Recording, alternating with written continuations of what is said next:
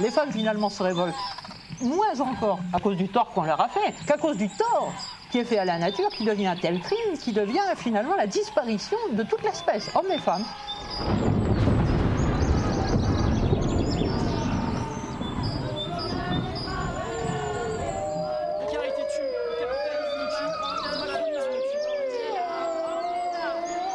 The world is waking up. Change is coming whether you like it or not. Je n'ai pas la démarche féline. J'ai le dos des femmes ancêtres, les jambes arquées, de celles qui ont partagé, de celles qui accouchent en marchant. Les sons terrestres. Ni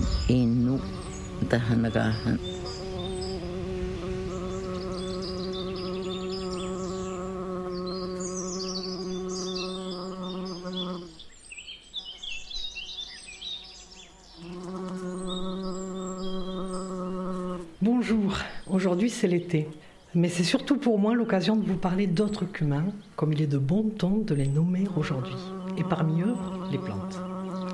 Je voudrais vous parler de philosophie florale, et plus précisément de philosophie morale. Pourquoi? Eh bien parce que les fleurs ne sont pas du tout d'accord entre elles, question moralité. Mais sans plus attendre, rentrons dans le vif du sujet. La poupée gonflable. Voilà un objet parfait pour commencer à parler de moralité. L'Ophrys bourdon, la bien nommée, est une très jolie orchidée qui pousse dans les prés, sur les bords des routes, et qui fait de sa fleur une imitation parfaite de la femelle bourdon, avec tous ses attributs, y compris l'odeur, paraît-il. Le mâle bourdon, un état de frustration sexuelle, surtout au début de l'année, quand il y a encore très peu de femelles, tente frénétiquement de s'accoupler avec cette imitation de femelle. Et l'orchidée en profite au passage pour récupérer le pollen posé sur le dos du bourdon et y déposer son propre pollen que le bourdon emportera avec lui jusqu'à la prochaine fausse femelle bourdon qui pourra ainsi être pollinisée. Les biologistes appellent ce mode de pollinisation une pseudo-copulation. Alors le coût de ces galipettes n'est pas négligeable pour ces mâles bourdons. La perte de temps d'abord, la dépense d'énergie ensuite, sans parler du ridicule. Mais ne faudrait-il pas retourner le point de vue? Et si c'étaient les fleurs les victimes? Et si les fleurs étaient obligées de se prostituer, d'offrir leur corps au mâle de bourdon en échange de quelques grains de pollen? Ce seraient alors les bourdons qui exploitent les fleurs et les asservissent à leurs désirs. Mais les partisans de la liberté de se prostituer rétorqueront qu'il ne faut pas dénier aux plantes la liberté de disposer de leurs fleurs. Eh bien, à tout cela, les Ophrys bourdons répondent Arrêtez votre anthropomorphisme. Nous sommes des fleurs, pas des humains. Seuls les humains sont doués de morale.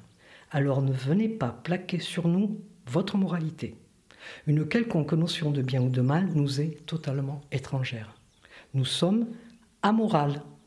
Alors de cette école amoraliste, je pourrais vous donner beaucoup d'autres exemples. L'idée de la poupée gonflable est déclinée dans toutes les versions possibles. Je vous ai parlé du modèle femelle de bourdon. Vous avez le modèle femelle d'abeille, femelle de guêpe, même de mouche. Il y en a pour tous les goûts. D'autres fleurs encore préfèrent imiter des bouts de viande pourrissante. Oui, des bouts de viande pourrissante, pour que des mouches viennent y pondre leurs œufs et au passage, ces fleurs récupèrent le pollen que la mouche a sur son dos et y dépose le leur. Autant vous dire que les œufs de ces mouches sont perdus. Dans cette école, cela va jusqu'à la privation de liberté des animaux. Les arômes qui poussent dans les sous-bois avec leurs grandes feuilles vert foncé, attirent les moucherons à l'intérieur de leurs fleurs en forme de cornet blanchâtre que l'on appelle une spate. Une fois dedans, clic.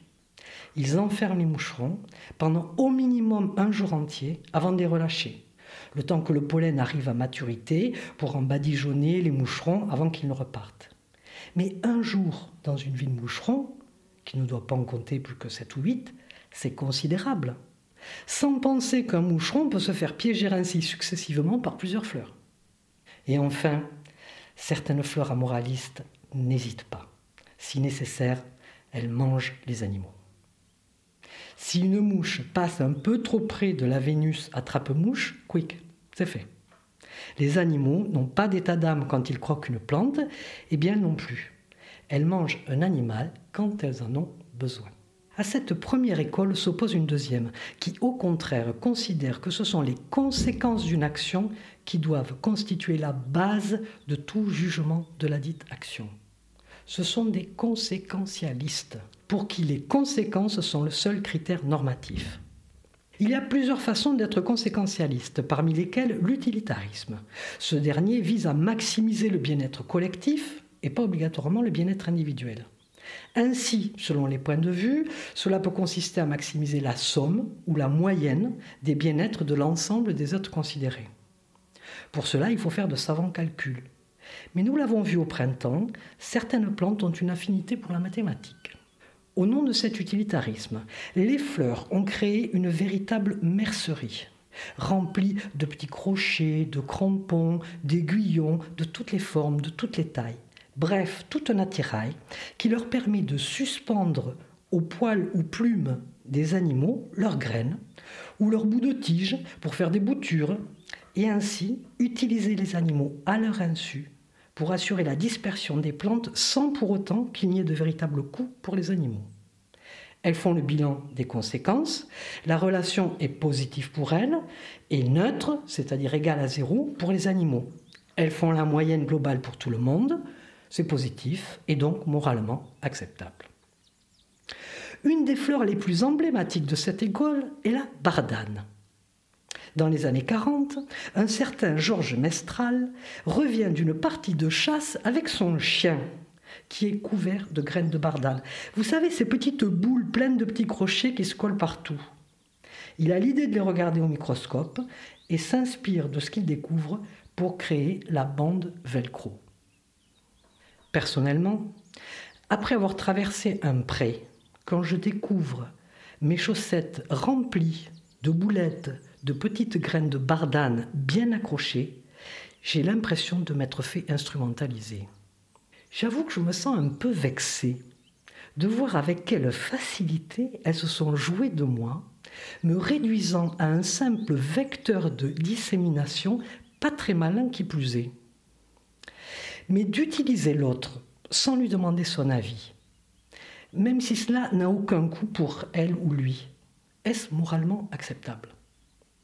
À cette question, une troisième école de fleurs répond non. Il est temps de la présenter. C'est le déontologisme ou éthique déontologique. Les fleurs de cette école considèrent que ce qui rend une action bonne ou juste, ce n'est pas ses conséquences, mais c'est sa conformité à des obligations éthiques. Une telle doctrine est centrée sur la notion de devoir, et parmi ces devoirs, il y a le respect de l'autre. Instrumentaliser l'autre, c'est l'utiliser comme un moyen, un outil pour atteindre ses propres objectifs. On en fait une chose, et en cela, on porte atteinte à sa dignité. Il faut au contraire accepter que l'autre existe comme fin en soi, et non pas simplement comme moyen utilisable à son gré. La doctrine déontologique de ces fleurs leur impose donc de trouver une relation avec les animaux autre que l'instrumentalisation. Elles se doivent de considérer les animaux comme des êtres à part entière qui ont leurs propres besoins. Elles proposent donc un échange de bons procédés. Elles rendent service aux animaux et en échange, les animaux leur rendent service. Alors ce n'est plus de l'instrumentalisation, c'est du bénéfice réciproque. Par exemple, certaines de ces fleurs ont un organe qui s'appelle un nectaire qui leur permet de produire du nectar. Ce délicieux breuvage sucré a pour unique fonction de nourrir les papillons, les colibris et bien sûr les abeilles qui en font leur miel. En échange, tout ce petit monde transporte sur son dos un peu de pollen déposé par les fleurs. Alors on pourrait pinailler en disant que peut-être les abeilles ne savent pas que les fleurs leur mettent du pollen sur le dos, mais pour cela, il faudrait d'abord poser la question aux abeilles, et à ma connaissance, jamais personne ne l'a encore fait. Cette école est aussi à l'origine d'une autre invention extraordinaire, le fruit charnu. Ces fleurs ont eu l'idée de cacher leurs graines dans des fruits charnus pour que les animaux les mangent, les cachent, les perdent et les éparpillent un peu partout. Fraises, cerises, poires, pêches, raisins. Quelle invention Mangue, papaye. Sans cette école florale, il n'y aurait aucun fruit charnu sur la terre. Pas de mûres, de groseilles, de pommes, de prunes, d'oranges. Avouez que l'on doit à ces fleurs une sacrée contribution à notre qualité de vie sur cette planète. D'ailleurs, si on y réfléchit bien, elles vont loin, ces fleurs, au nom de leur éthique déontologique. Imaginez que nous développions un organe supplémentaire, en plus de nos reins, notre pancréas, un organe producteur d'une substance uniquement destinée à des autres qu'humains. Ou bien que ce soit carrément un morceau de nous-mêmes que nous fabriquions dans le seul but d'en faire profiter des autres qu'humains. Quand on voit la difficulté que nous avons pour nous mettre d'accord sur nos lois de bioéthique, sur des sujets apparemment simples, comme par exemple la transplantation d'organes juste entre humains. Mais il y a tout de même chez ces fleurs un exemple que je trouve borderline, disons moralement discutable, et que je voudrais vous soumettre. C'est celui des coquelicots. Les coquelicots font partie du genre papaver, les pavots. Il y a dans ce genre au moins une cinquantaine d'espèces qui fabriquent presque toutes des alcaloïdes aux propriétés hypnotiques et ou sédatives. L'espèce la plus connue étant Papaver somniferum variété album, le pavot blanc, le pavot à opium, duquel on extrait l'opium qui sert ensuite à synthétiser l'héroïne. J'ai eu l'occasion d'observer attentivement des bourdons butinant des fleurs de coquelicots et autres pavots. Après quelques secondes, plusieurs devenaient hystériques et finissaient par repartir dans un vol à la trajectoire plus qu'approximative. Je suis prête à parier qu'ils étaient drogués. Je n'ai pas fait d'expérience scientifique pour le prouver, mais si mon hypothèse est vraie, est-ce vraiment bien pour les bourdons et les abeilles de se shooter ainsi? Il ne s'agit plus là de leur offrir un peu de nectar sucré, hein, mais une drogue puissante, fortement addictive. On voit d'ailleurs l'intérêt pour les coquelicots, qui s'assurent ainsi que les bourdons reviennent bien vite vers eux. Est-ce qu'on peut parler dans ce cas de bénéfices réciproques Si mon hypothèse est vraie, alors les dégâts engendrés par la consommation d'héroïne dans notre société humaine ne seraient qu'un dommage collatéral de cette relation pavot-bourdon. Mais de notre côté, au nom de quelle moralité pourrait-on priver les bourdons de ce plaisir opiacé tout en euphorie et ivresse hallucinogène? Autrement dit, faut-il assimiler le bien et le plaisir c'est ce que pensent les hédonistes. Mais je ne m'étendrai pas sur ce sujet. Revenons à nos trois écoles de philosophie florale. Leur existence soulève une question. Les propriétés morales sont-elles des propriétés naturelles? Il existe une longue et triste liste de doctrines dangereuses qui s'appuient sur des fondements soi-disant naturels comme prôner l'eugénisme ou le darwinisme social au nom de la sélection naturelle, justifier la domination masculine du fait des biceps des hommes plus développés que ceux des femmes, ou encore condamner l'homosexualité parce que prétendument contre nature. Plus récemment, certains ont proposé de s'inspirer de mécanismes naturels, disons, plus positifs, comme la, la coopération ou l'altruisme. Mais peut-on picorer ainsi des valeurs morales dans la nature comme on a piqué l'idée de la bande velcro à la bardane? D'autres encore proposent une origine évolutionniste de la morale humaine. Le sens moral des humains serait le fruit de l'évolution de notre espèce, au même titre que nos comportements sociaux euh, ou sexuels. Mais je m'éloigne de la philosophie florale, et la Terre tourne. Il est temps pour moi de conclure mon propos. Nous les humains, nous nous intéressons beaucoup à notre condition humaine. Mais réfléchissons juste un peu, pour une fois, à la condition végétale. Si vous naissez plante, du verbe naître, si vous naissez plante, ces quelques centimètres carrés ou mètres carrés où vous aurez germé seront votre vie, de votre naissance à votre mort, et ce sur des siècles peut-être. La sédentarité sera dans l'essence même de votre être. Et toute la journée, les animaux qui vous tourbillonnent autour. Certains qui ont plein de pattes, zigzag dans tous les sens. D'autres sautent, d'autres rampent sur le sol, dans le sol. D'autres encore volettent ou filent à toute allure. Ils ne tiennent pas en place. Et vas-y que je passe, et vas-y que je repasse. Alors vous, du haut de votre immobilité, quelle relation mettrez-vous en place avec eux? Ne saurez-vous pas tenter de les instrumentaliser? Et si oui, jusqu'à quel degré d'immoralité seriez-vous prêt à aller? Mais ne soyez pas trop dur avec ces autres que fleurs, comme vous les appellerez.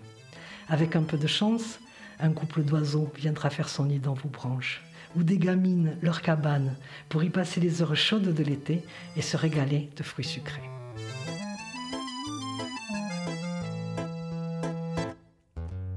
Le chien son maître suit qui, de l'envie à l'envie jusqu'à l'heure de la sortie, la vie c'est formidable.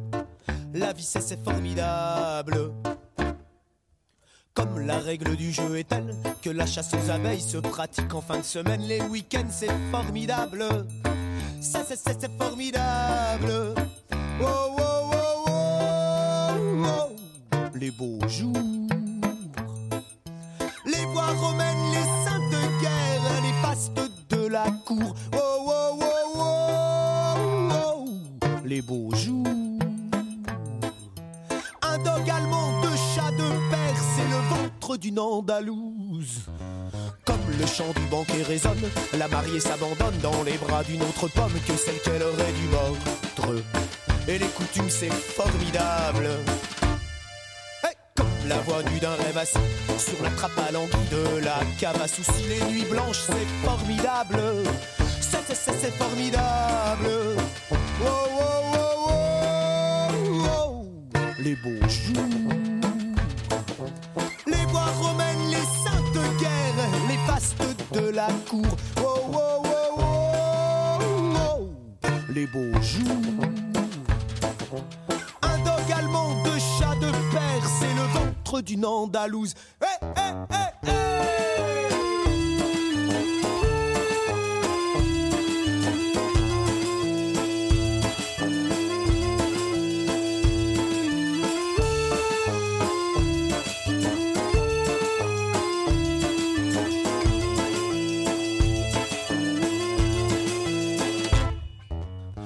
la Grèce et son sirtaki affichent leur charme à bas prix. L'ouvrier apprenti claque toutes ses économies dans une semaine pleine de plats. Je et la réclame, c'est formidable. Comme l'aumône est de bonne aloi chez les gens qui ont de quoi. Monsieur veille à ce que madame préside une œuvre charitable. Et le social, c'est formidable. Oh, oh, oh, oh, oh. Les beaux jours.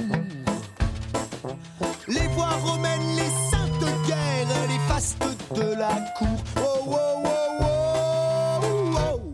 Les beaux jours. Un dog allemand, deux chats de Perse et le ventre d'une Andalouse. Comme la rentrée sonne la fanfare de toutes les grèves en retard, le travail parle au travail et le chômage, c'est formidable! C'est, c'est, c'est, c'est formidable! Le chien son maître suit qui De l'envie à l'envie jusqu'à l'heure de la sortie. La vie c'est c'est formidable. C'est c'est c'est formidable. Wow wow wow wow